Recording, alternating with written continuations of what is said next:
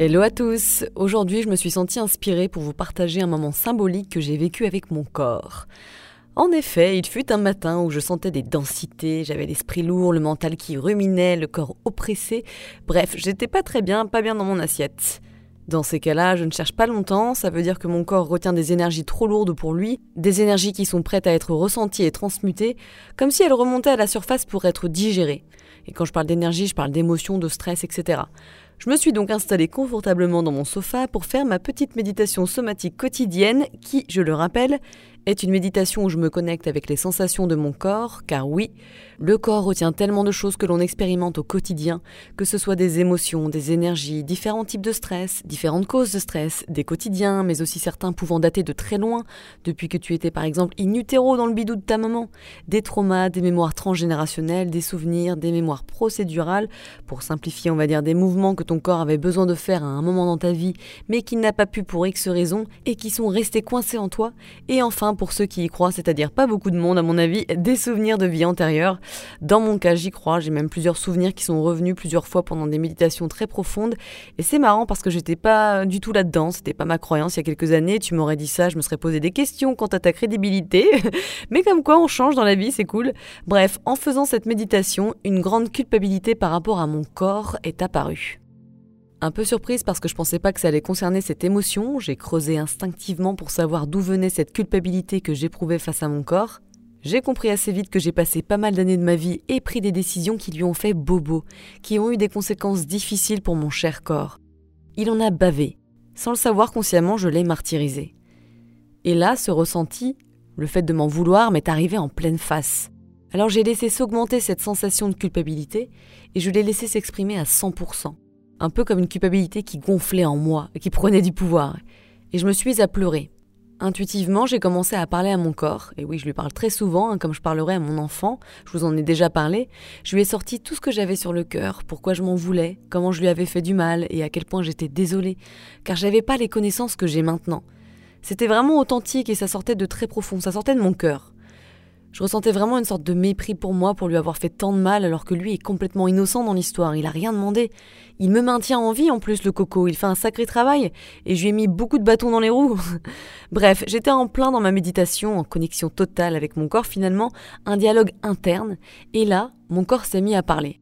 Alors pour vous expliquer, j'ai pas entendu une voix grave me répondre. C'est plus comme si je me parlais à moi-même et me répondais automatiquement, instinctivement car en travaillant beaucoup sur la connexion avec mon corps depuis quelques années, mais aussi en ayant fait beaucoup d'écriture intuitive, en m'ouvrant la spiritualité d'ailleurs, à mon intuition, c'est comme si j'arrivais à éteindre mon mental et laisser parler mon subconscient en quelque sorte.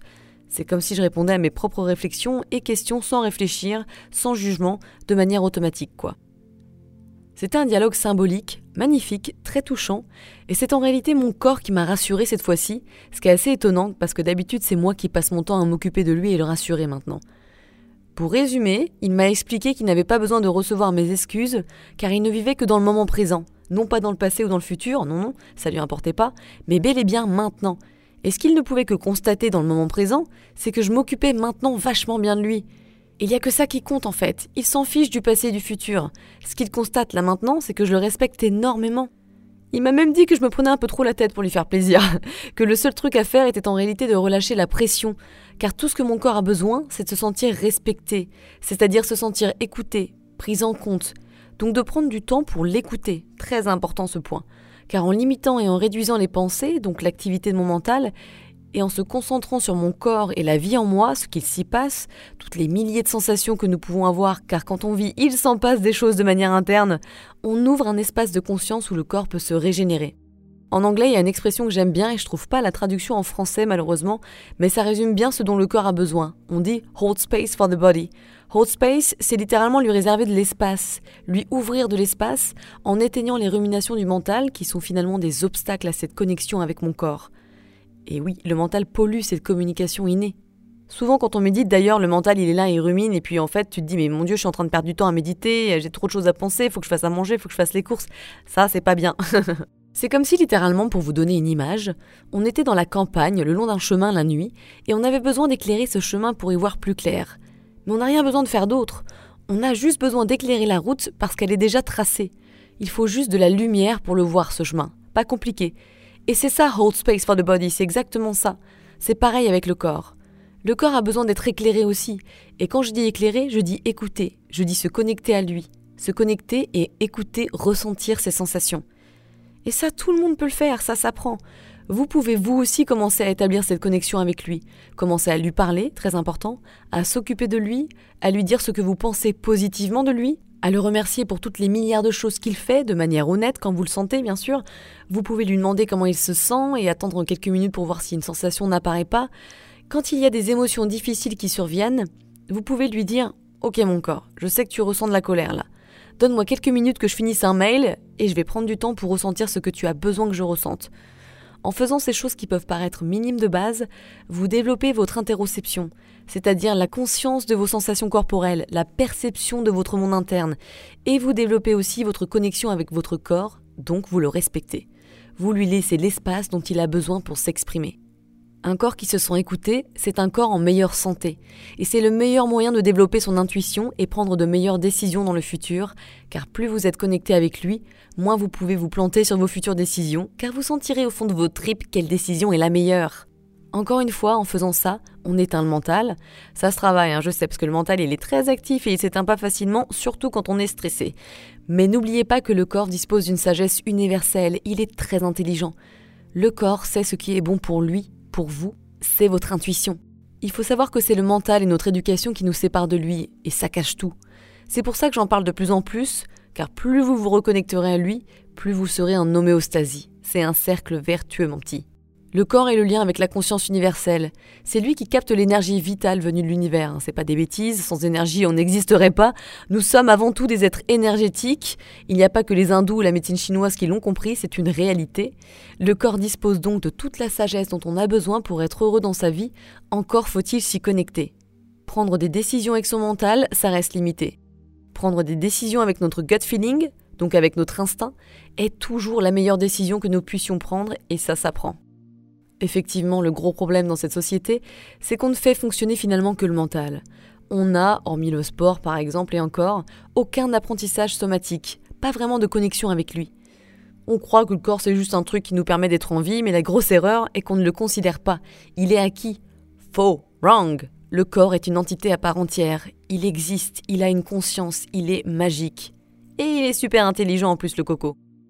Donc encore une fois, peu importe comment vous avez considéré votre corps jusque-là, peu importe les troubles alimentaires, les addictions et abus en tout genre, le manque de sommeil, les drogues, les scarifications, les insultes envers lui, j'en passe, le corps ne vous juge pas. Le corps vous aime. La seule chose dont il demande, c'est de se sentir écouté, vu. Et ça, vous pouvez le changer maintenant. La plus belle chose que vous puissiez faire pour lui est d'apprendre à vous y connecter. Ce que j'essaierai hein, de vous apprendre dans mon programme Mind Body ou dans mes méditations bientôt dispo sur mon futur site internet. La seule chose que vous puissiez faire pour votre bonheur, c'est de le considérer, de l'écouter et de lui parler pour développer cette sagesse en vous. C'était vraiment une discussion magnifique que j'ai eue avec lui. J'en ai beaucoup pleuré. Enfin beaucoup, quelques minutes quoi, mais, c'était très, c'était très fort, on va dire ça comme ça. De culpabilité hein, au départ, puis d'émotion. C'est tellement bon de comprendre la valeur de son corps. Life changing. Votre corps existe, votre corps a une conscience, je sais, je répète, votre corps est important, alors créez-vous aussi cette relation avec lui. Vous verrez, vous serez bien plus heureux. Dites-lui que vous l'aimez. Et si vous n'en êtes pas encore là à cause de votre vision que vous avez de votre corps, par exemple, commencez par avoir de la compassion pour tout ce qu'il fait pour vous physiologiquement parlant. Il vous maintient en vie quand même. Et si vous avez des symptômes, des sensations, ce sont des messages, et ça vient probablement de votre mental et de vos croyances, et ça perturbe tout votre corps c'est pas lui le coupable. Enfin, n'oubliez pas que votre corps est la porte de votre intuition.